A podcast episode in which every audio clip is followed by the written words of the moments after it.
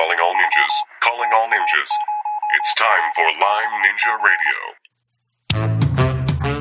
Today on Lyme Ninja Radio. I discovered that there's a common denominator among many of those ailments that I just named, and that is that toxins they can either cause or exacerbate all of those illnesses. This podcast is sponsored by the Lyme Ninja Symptom Tracker. I'm so excited to tell you about our new Lyme Ninja Symptom Tracker. One of the things I hear over and over again, whether it's talking to a patient in my office or consulting over the phone with a client, is just how difficult it is to keep track of progress on their Lyme journey. Recording symptoms daily or even weekly gives them too many data points. There's so many ups and downs, twists and turns that at some point they get lost and confused. The Lyme Ninja Symptom Tracker takes all the guesswork out of tracking symptoms with a simple monthly questionnaire. Once a month is the perfect interval to see if that new supplement or protocol is working. Right now, when you take the Symptom Tracker questionnaire, we give you a simple composite score for the month. But we have big plans and the data you enter will not be lost as we roll out new features. Best of all, it's free. Just head on over to lymeninjaradio.com slash tracker and sign up. That's lymeninjaradio.com slash tracker. You'll be glad you did. Join us every Thursday on iTunes for the latest episode of Lyme Ninja Radio. Hello, I'm your host and acupuncturist McKay Rippey, and this is episode number 182 with author Janet Newman. Also, welcome our show producer and the brains behind Lyme Ninja Radio, Aurora. Hello, and in this episode, you will learn the three places in your home you need to watch out for toxins, why awareness is the best tool for keeping them out of your home, and a few common sense tips on reducing your toxic load. Thanks, Aurora. We missed you last week. It's Thanks. so nice to have you back. it's just not the same without you. Oh, thank you. And as you all know, Lyme disease is an international problem. Each week we have listeners join us from all over the world, and this past week we had listeners from Sweden to South Africa and from Germany all the way down to Australia. Also, a big thank you to all you longtime Lyme ninjas. Aurora and I really appreciate you listening. And we'd like to welcome all the new listeners out there. Welcome to Lyme Ninja Radio. We're glad you tuned in. And speaking of tuning in, our top 10 tune in cities for the week are starting at number 10, Manistee, California. Number 9, Hyattsville, Maryland. Number 8, Burlington, Massachusetts. Number 7, Fenton, Michigan. Number 6, Houston, Texas. Number 5, Bluffton, Indiana. Number 4, New York, New York. Number 3, Grand Rapids, Michigan. Number 2, Göteborg, Sweden. And number 1, San Clemente, California. If you like what we're doing here at Lyme Ninja Radio, please head on over to iTunes, leave us a review, click on the stars, and if you have a moment, go ahead and type in your thoughts about Lyme Ninja Radio, your comments. Leaving stars and comments helps us rocket up the iTunes list of hot shows. And when we're there, more people hear about Lyme disease and how to take care of themselves. So it's important for us to help get the word out there and you can be a big part of that. So we appreciate you heading over there to iTunes and leaving us a review. Right, Or? Right. and we, of course, what am I going to say otherwise? It's a setup question. we are still hosting our weekly giveaway of Dr. Dr. William Rawls's book Unlocking Lyme, the free book giveaway. And you can find that at Lyme Ninja Radio front slash win. Right, just go to lymeninjaradio.com front slash win and you'll see the entry form there. Just fill out your name and email. It's pretty simple. Last week's winner was Melissa. Yay, Melissa. We'll be sending you an email right away and just send the information. We'll get the book right out to you. Okay, Aurora, tell us a little bit more about this week's guest, Janet Newman. From her website, Janet Newman is a consultant based in Austin, Texas. Her longtime interest in health and nutrition has led her to explore the damage that hidden environmental toxins can do and to discover ways to reduce or eliminate their impact. Janet has a PhD in psychology and a master's degree in social work. She is the mother of two active boys and enjoys organic gardening, writing, yoga, bike riding, and cooking healthy meals for her family. Thanks, Aurora. And here's our interview with author Janet Newman.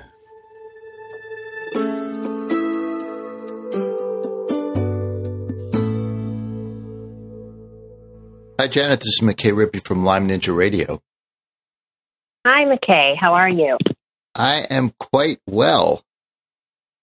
How did you get interested in psychology? Well, um, you know, I was always kind of fascinated with psychology. Uh, uh, my parents got divorced when I was young, and I was actually, um, I saw a therapist when I was young to help me deal with that. And so that was my first taste of psychology. And then when I was in college, um, I chose to go into pre med. I thought I wanted to be a medical doctor. And I took a bunch of psychology classes because a lot of my friends were doing the same thing, and I just became fascinated. Um, so it's it's just been something I've enjoyed learning about and um, for a very long time, and I think that the way people think is quite fascinating. It certainly is. And while you were studying for your PhD, you hit the wall, so to speak, with so many life events. And that began your investigation into healthy living. Well, yes, I was going through quite a few health challenges, um, all kind of one right after the other. Um, and part of it was personal, and part of it was that I was helping my mother, who had been diagnosed with cancer and she was only given three months to live. Um, so we moved her in with us, and um, I was dealing with that. My husband was also diagnosed with an autoimmune form of arthritis. Uh, I had several health challenges, including mold toxicity, uh, mercury toxicity, adrenal fatigue. Uh, I was told I had a, a thyroid slight imbalance. Uh, I had leaky gut. I mean, there were so many things going on all at once. And because of my psychology background and studies, I'm a researcher. And so I just kind of dug into anything that I wanted to know more about and um, to help deal with symptoms or, um, you know, different types of treatment. So what was really interesting in all of that research was I discovered that there's a common denominator among many of those ailments that I just named, and that is that toxins they can either cause or exacerbate all of those illnesses. And it was really interesting to me. I didn't really set out to learn about toxins or research toxins, but it, I found it curious that in the articles that I would read about cancer or um, obviously mold or mercury toxicity, um, leaky gut, things like that, I, I learned that, wow, you know, toxins are a real problem. So that's what kind of led me on the path to write this book. And in your book, you talk about the body's silo. I think that's an interesting concept. Mm-hmm. What do you mean by that? Well, I grew up in the Midwest. so uh, being a grain a grain silo was not that unusual, um, although I didn't live in the rural parts. Uh, but for me, when I think of the body's immune system, it, it's easy for me to think of a cylinder where things can build up inside. And in my book, I have a little graphic that kind of shows um, a translucent kind of uh, grain silo in the body and, and how different layers of toxicity can build up. And my thought is that the more toxins that we're exposed to, either through ingesting them or applying them on our body or breathing them through our lungs, those toxins, especially the ones that we have no use for whatsoever, um, our bodies have never encountered them before, they just have no use for us. They build up, and if they're building up at a faster rate than our bodies are able to detox from them, then we become very uh, overburdened with these toxins. And when you get up to the top of that silo, uh, that's when disease kicks in. And there's several red flags that uh, can tell you that you're getting close to that silo top. And that are th- those are things like um, skin eruptions or uh, inflammation, um, different, you know, headaches, brain fog, things like that, that may not really kind of scream out to you that there's a problem. But if there are many of them, you're going to feel pretty unwell. And that's one of the things that happens with people with Lyme disease is that the toxicity either called by the die off of the immune system or damage done by Borrelia or other infections uh, the mm-hmm. endotoxins mm-hmm. overfill, overflow the silo, fill up the silo. And then if you have other things going on, like exposure to mercury or lead or aluminum, or you have mold somewhere in the house or a past history of that, or mold living in your sinuses, plus all the plastics that you talk about and all the hormone disruptors, all that piles up. And then all of a sudden, you know, what you're talking about, you know, there's so many diseases out there that are labeled the great imitator, right? Toxicity is yeah. definitely one of those. Lyme is one. And they do seem to have this similar pathway in that our livers and the detox pathways are simply just overwhelmed and all that toxicity exactly. spills out and starts damaging tissue.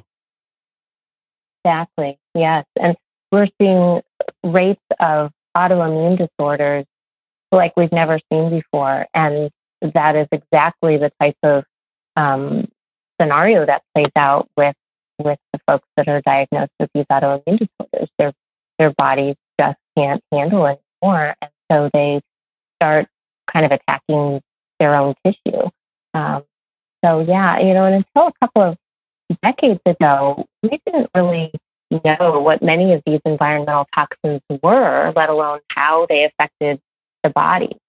Um, so my goal with this book is to inform people of all the different areas where hidden toxins may be and how the body is affected by those.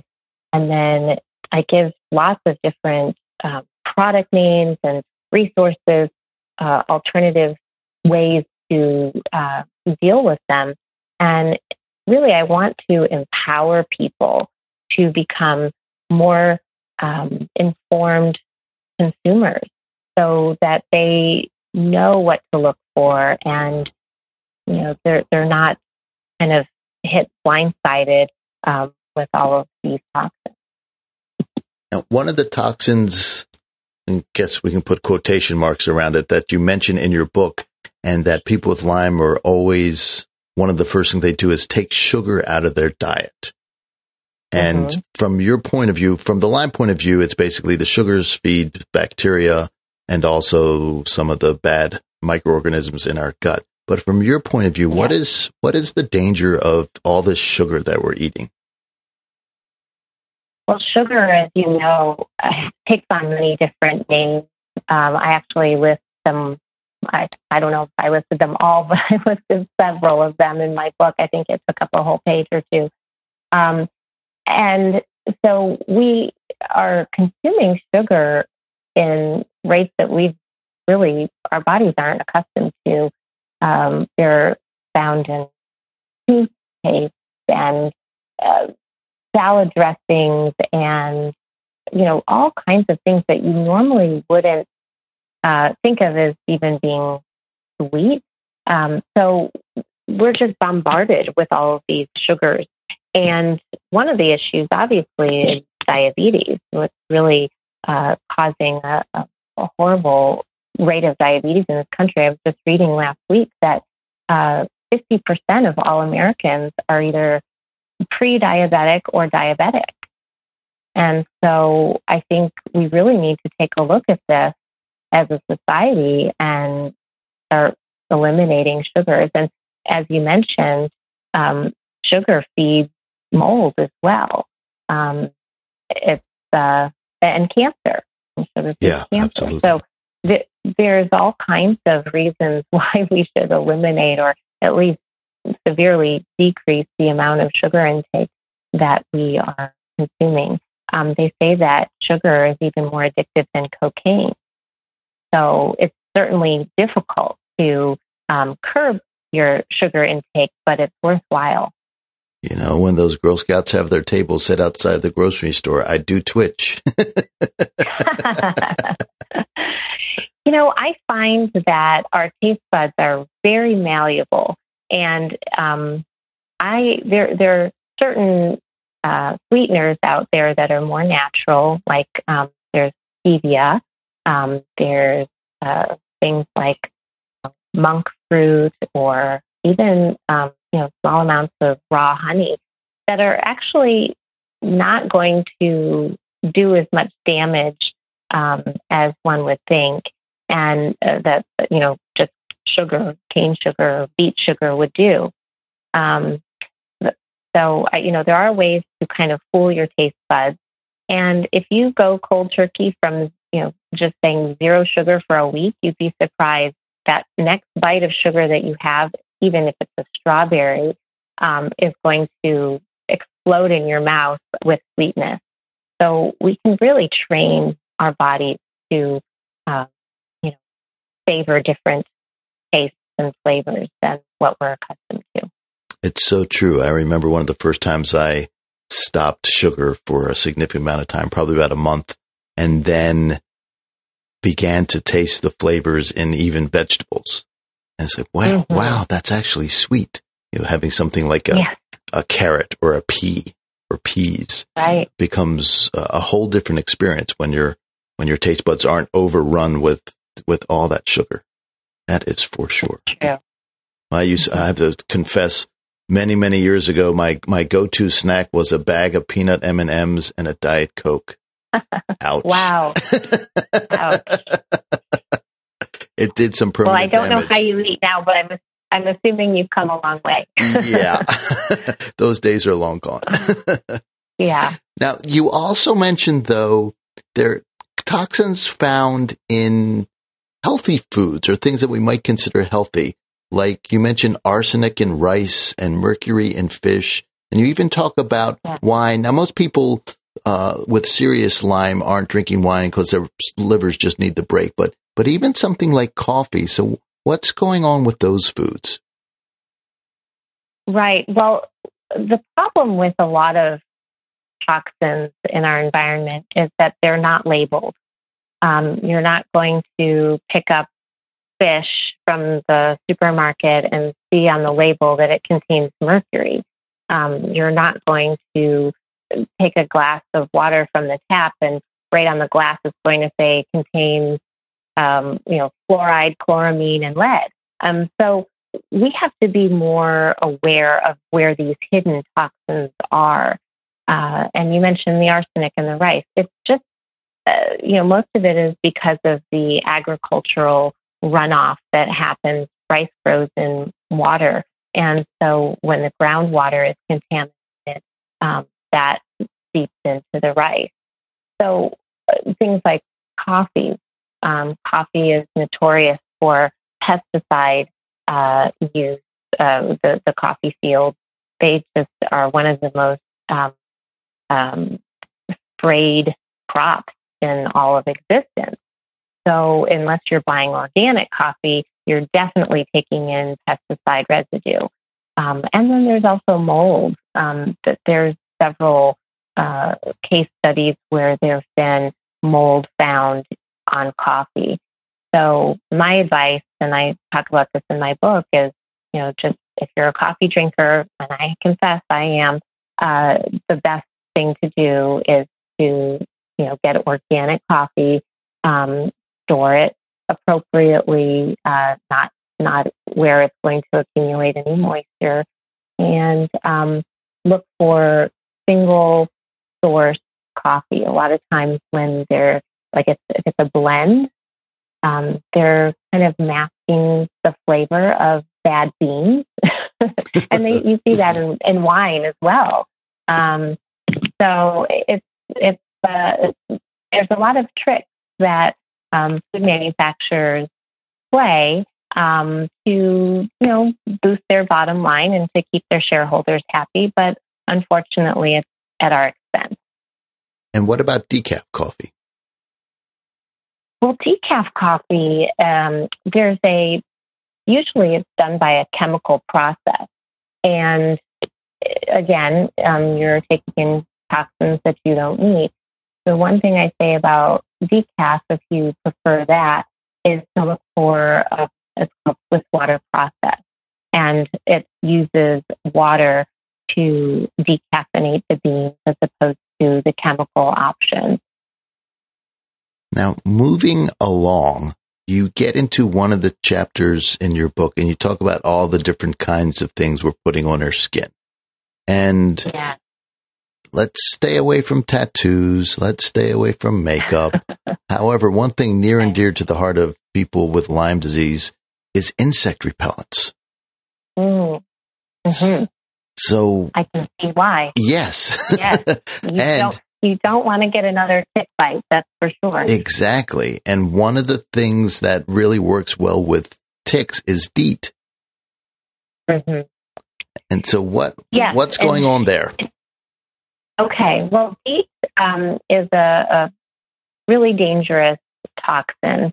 Uh, it was produced in World War II um, to protect the soldiers from, you know, malaria.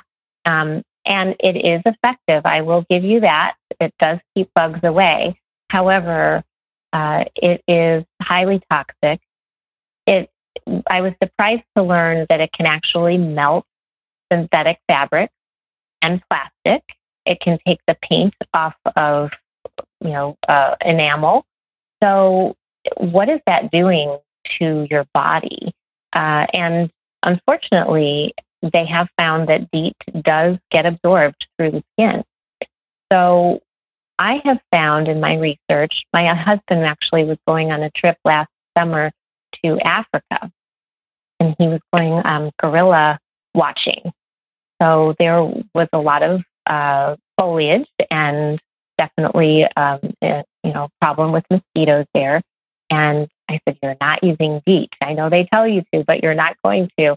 And so I found a product. Um, uh, it, it's well, the the trade name is Picaridin, and it goes by other um, uh, you know names in the market. But um, the the actual chemical that you want to look for. It's called picaridin. And it is, they, they have found in many different studies to be as effective as DEET.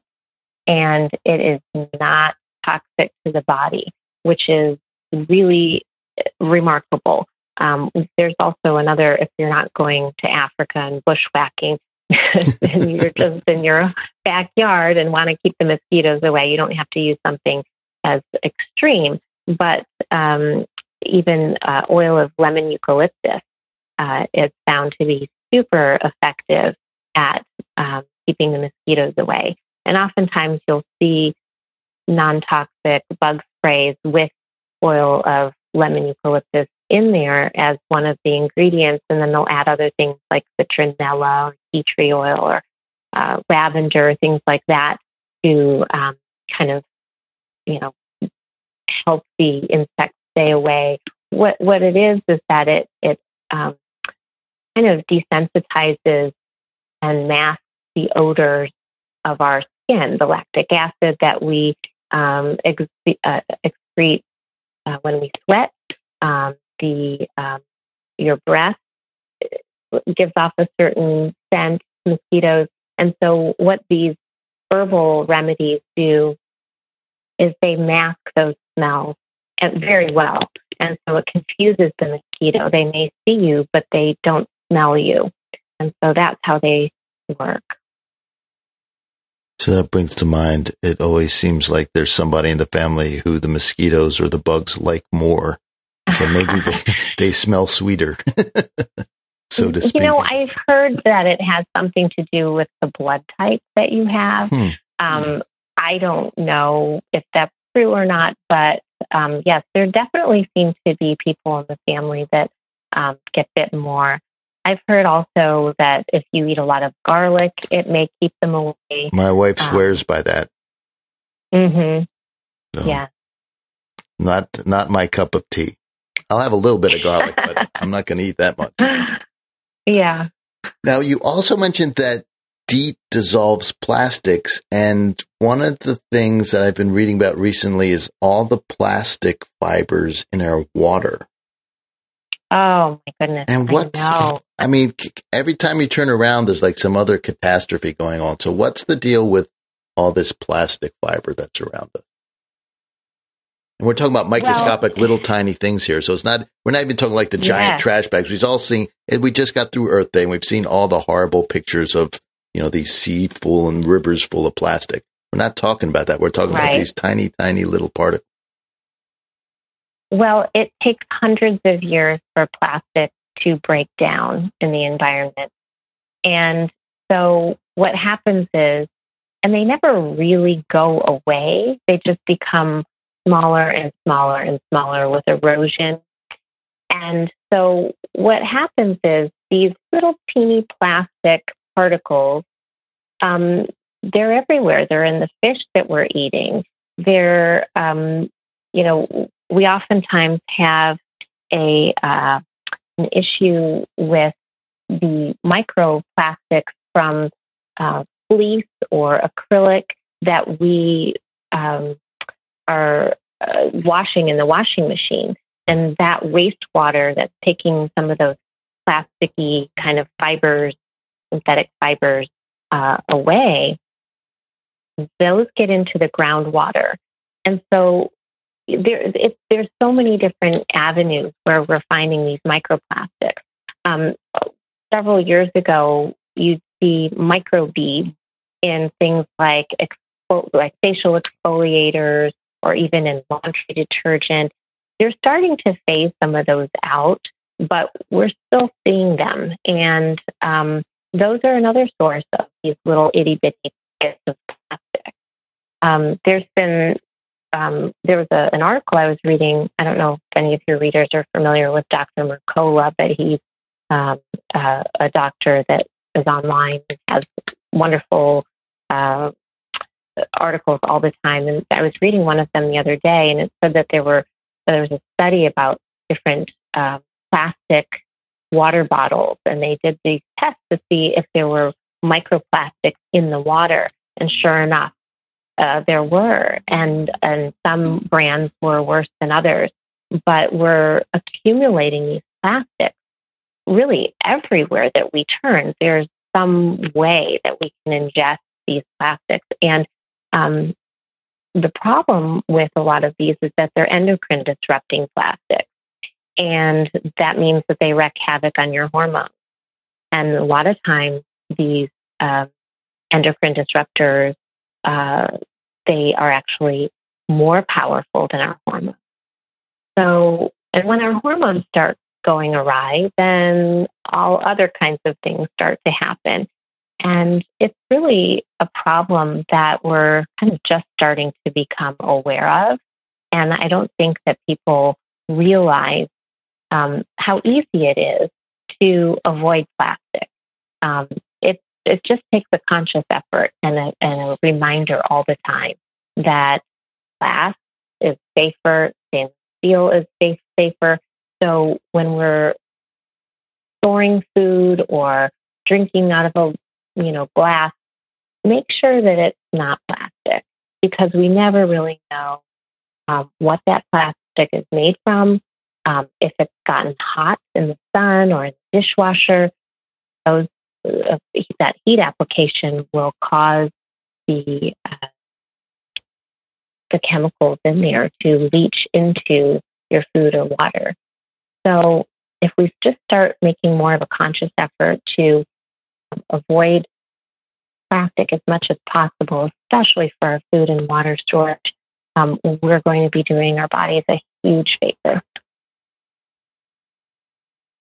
So if we don't trust, excuse me, the water coming out of our tap and go out to the store and buy water in plastic bottles, we may not be doing ourselves any favor.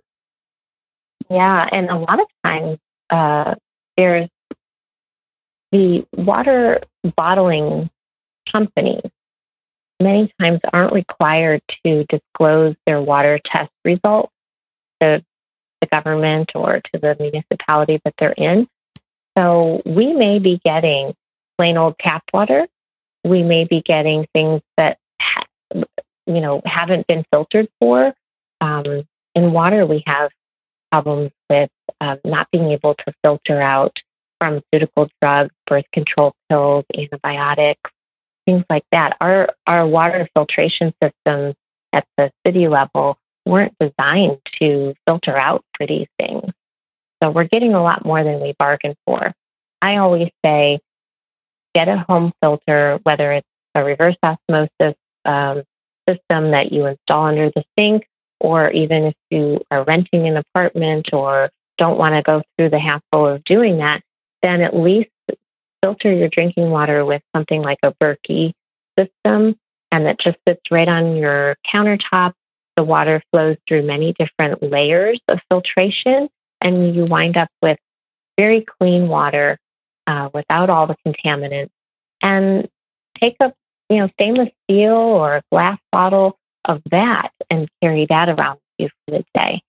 So you're you're really just kind of changing the way you think about convenient water. Um, and if we just kind of think two minutes ahead in the morning and bottle up our own water and take that with us, it's so much better for you. And what about indoor air quality? Well, there was a study from the EPA that said that our indoor air quality is two to three times worse for you and more contaminated than the outdoor air. I've seen studies that make that estimate much higher, say that it's, you know, up to 100 times uh, more toxic. It really is just, it comes down to how tightly we seal our home. We're so worried about um, saving energy and so we seal up our doors, we seal up our windows. We rarely open the fresh, the door, windows for fresh air anymore. And so we're trapping a lot of things that we're not really supposed to be breathing in. Uh, for instance, if you get new carpet or a new mattress or uh, a new couch, all of those things have VOC, volatile organic compounds, that are being emitted into the air and you're breathing things in. Um, certain furniture has formaldehyde. Um, there's flooring that also can contain formaldehyde or phthalate. I mean, there's so many different things that we can't see or smell. So it's really hard to tell that they're there, but we're becoming more and more aware that these things can and do have an impact on your health, even though you can't see them. Now, for somebody who's stuck in bed because they're in so much pain or the fatigue is so great that really just getting up to take a shower or cook food is all that they have. You talk mm-hmm. about indoor houseplants. So what, what should they surround their bed with? Well, the bedroom is one of the areas where I think should be the cleanest in terms of air quality because we spend, I mean, if we're getting our eight hours, we're spending a third of our life in our bedroom. So it's really crucial that that area is uh, as easy to breathe in as possible. There are so many different uh, toxins that can be trapped just in one bed. We, if we have a foam mattress, which I know that's all the rage right now, is memory foam, contouring your body, and all of that. But a lot of these foams are chemically derived and they off gas. And then we have issues with um, mattresses being encased in uh, flame retardants. And these are also problematic. And there are also mattresses that I discovered they test, I'm sorry, they uh, coat them in a bed bug repellent. So, I mean, there's so many different components going into mattresses alone. Um, then I also found that if you like the idea of having wrinkle free sheets, which who, who likes the iron sheets? I certainly don't. But if you are lulled into that marketing ploy of, you know, buy our iron free sheets, um, they use uh, toxic chemicals, um, formaldehyde and others, to keep the fibers from wrinkling. So we kind of just have to get really smart about what we're buying, how it's manufactured. I always say, you know, the, the more natural, the better. Um, and things like sheets and so forth, just look for phrases that might say antibacterial. Well, how is it antibacterial? Or wrinkle free. How is it wrinkle free? Um, chances are pretty great that they're using chemicals to do that. Um, you brought up houseplants. Yes. There are numerous houseplants that help clean the air and uh, it's beneficial to surround yourself with um, these houseplants. They also give off beneficial oxygen. So that's helpful. I wouldn't say that you should only rely on houseplants to clean your air or, you know, that was, you'd have to have quite a few. But there are also other things that you can do, like um, HEPA filtration systems. Maybe put one of those in your bedroom if you want to sleep with very clean air. Those will eliminate things like um, pet dander and mold and certain viruses and the VOCs that really help to kind of pull all of those um, and, and cleanse the air for you. So there's many things that you can do to decrease the toxicity of your bedroom. Do you use a, a filter, an air filter in your house? We do. Ours just broke, so I'm kind of in the market Oh, for a new one. Yeah, it anyway. One too many Well, I list several. oh, yeah. I list several different kinds in my book. Um, and, and also, you know, the other thing too that people forget about is humidity. Mm. Uh, I live in Texas where it gets very humid at certain times of the year, especially in summer. And so we had an issue with mold in our home at one point, And so we decided to install a very uh, basically a commercial grade um, dehumidifier for our home. But when your house gets too humid, you're kind of inviting uh, mold to grow. And uh, it doesn't take much for mold to appear. And uh, a lot of times it can be hidden in air ducts or behind walls. But those um, give off mycotoxins, many of them. And that can also impact your health and create problems that didn't exist before the mold came. Now, were you able to clean up your house or did you have to move? We did clean up our house. It was about a year long remediation. Uh, it was pretty intense because it was in a few locations. We had moved into our home and had no idea. Uh, you know, you go through the inspection process and you just assume that your inspector does a good job and looks for all of these things. But um, our, we had an improperly installed shower pan, uh, Yeah. guest shower, and so it was flat instead of curved. And so whenever somebody had showered in there, the water would seep through the wall and get behind the wall. And there was no way to tell um, without a moisture meter, you know, something that a, a mold inspector would have uh, because it wasn't wet on the outside. So that was one of the issues. We also had a, a storage unit that was partially underground, and that was uh, uh, very moldy in there. Um, but we didn't know because you know you think of mold as being black and on a wall, and this was more of a dust form. So it was kind of, um, and it was an unfinished basement as well, or uh, its storage area.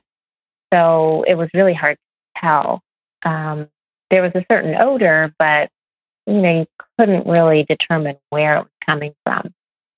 And um, so there, you know, there's so many different areas where mold can grow. It's not just areas where you think are humid, like bathrooms or laundry rooms. And um, so we we did we love our house, so we spent the time and money to do it right. And um, we knocked down walls and um, had you know had the filtration systems going 24 7 and it was very disruptive but i'm glad to say that we know what to look for now and we're vigilant about cleaning up any kind of spill even if it's minor um, and uh, we put this humongous dehumidification system to avoid any problems in the future. Now, as we wrap up here, I can't leave without talking about antibiotics. Because many mm-hmm. people with Lyme have been on long term, long term oral antibiotics and some even yes. long term IV antibiotics uh, for months and even for years. Mm-hmm. So, what wow. are you seeing with antibiotics that you're listing that as a toxin? Well, I want to point out that um, I am definitely uh, in the camp of if you need it, you know, use it. Um, and I know that in in Lyme patients, if you catch the Lyme uh, infection immediately, that a round of antibiotics is the recommended thing to do because you can kind of kill it before it really manifests throughout your body. Um, so, you know, in many cases, antibiotics are life saving, and I'm I'm not anti antibiotics by any means, but um, long term antibiotics are concerning um, because it destroys the good bacteria as well as the bad.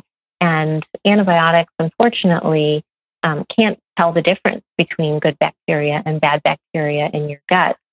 So it is very difficult to repopulate uh, all the beneficial flora in your body by taking a probiotic if you're on constant antibiotics.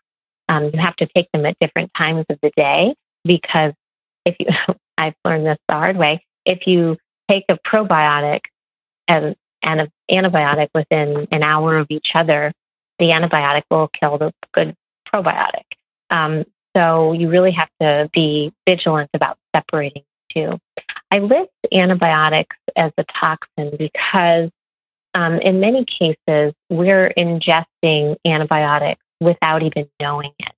Um, if we are eating uh, conventional dairy products, conventional meat products, we are probably, I, I can say with 95% certainty that you are also ingesting antibiotics that you weren't really aware of. And it's because in these factory farms, uh, the animals are in such tight quarters that they're given antibiotics so that they won't infect each other with different illnesses. So they may not even be sick, but they're getting the antibiotics anyway. And so those antibiotics are in the tissue of the flesh that we're we're eating. Um, so the problem with all of these antibiotics is not only that they destroy the beneficial flora in our gut, but it's also creating a worldwide problem with antibiotic resistant bacteria. And that opens up a whole other topic of discussion. But it, it causes your body to not be able to fight off infection later down the road if that should happen, because you're that uh, that bacteria will say, "Oh, well, I've already seen that antibiotic. That's not going to do anything for me. I'm going to mutate or become stronger." And so, in hospitals all over the world, we've seen antibiotic resistant bacteria uh, outbreaks where any antibiotic we have on the market is just not going to work for that particular infection. So that's a really scary thing. And um, I think that the more we use antibiotics as a last resort or in times of, you know, emergency, that is fine. But to take it on a daily basis or to continue to eat meat and dairy products that are laden with antibiotics, um, so we're getting a dose every day, I think that's adding to our problem with antibiotic resistant bacteria. That's such an important point. I forget the the exact data on that, but the use of antibiotics in the farming industry, uh, animal husbandry, far mm-hmm. outweighs the amount of antibiotics that we take. And, and most people don't think of antibiotic as a, uh, as something that they're feeding to cows and chickens and sheep and whatever else is being raised in, in confinement farms, even if you are from the Midwest. this is true. Unfortunately, it's everywhere. Janet, you've been incredibly generous with your time, and I'd Thank you like so you you you're very very welcome. And I'd like to give you the last word, including where can people find this wonderful book that you've written, and where can they find out more about you? Oh well, I want to thank you for having me on your show. It's been wonderful speaking with you, and uh, I hope that I can help some of your listeners. Um, so you can find me at the website livinginthechemicalage.com. Um, my book is also found on Amazon. Um, just type in Living in the Chemical Age, or you can type in my name, Janet Newman, and uh, it should pop up there in the search box. And um, yeah, if you have any questions about chemical toxicity, I have a section on my website where you can contact me and uh, you can just write your question there and I'll get back to you. Terrific. Thanks so much. Thank you.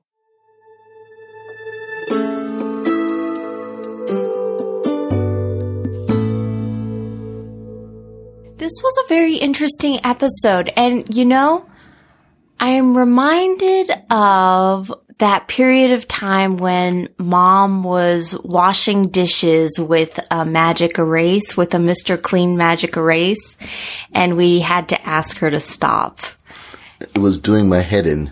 Yeah. I just couldn't imagine what chemicals were coming out of that thing onto the pots and pans and dishes and knives and but it did make everything really clean. Everything was really clean. I just got really worried about what was, yeah, like you said, what was being left on there. Yes, we are living in a chemical age, aren't we? Yeah. And surrounded by all kinds of things we know are toxic to us, and then some things that we may not even think of. So the more you can eliminate that stuff, give your liver a rest, let it work on detoxing all the effects from Lyme disease instead of your environment. I think that's a big message and Janet's book is a great start for how to begin to take the toxins and the toxic things out of your life. If you like what we're doing here at Lyme Ninja Radio, please head on over to iTunes, leave us a review. And if you really like what we're doing, please be, think about becoming a patron. To do that, just head on over to patreon.com. That's P-A-T-R-E-O-N dot com and just search for Lyme Ninja Radio. You will find us there and you can make a pledge, a monthly donation to us at a very affordable $3 a month. Or there's the $10 a month, which is a little bit more of a bite, but still we think very, very modest. And at the $10 level, we will send you a copy of our top 10 transcripts. Yes, the Lyme Ninja Top 10 transcripts are the concentrated wisdom of three years of podcast episodes featuring experts like Dr. Richard Horowitz, the real food rebel Brenda Constantino, and nutrition genetic expert Bob Miller. Thanks, Aurora. If you have feedback f- for us,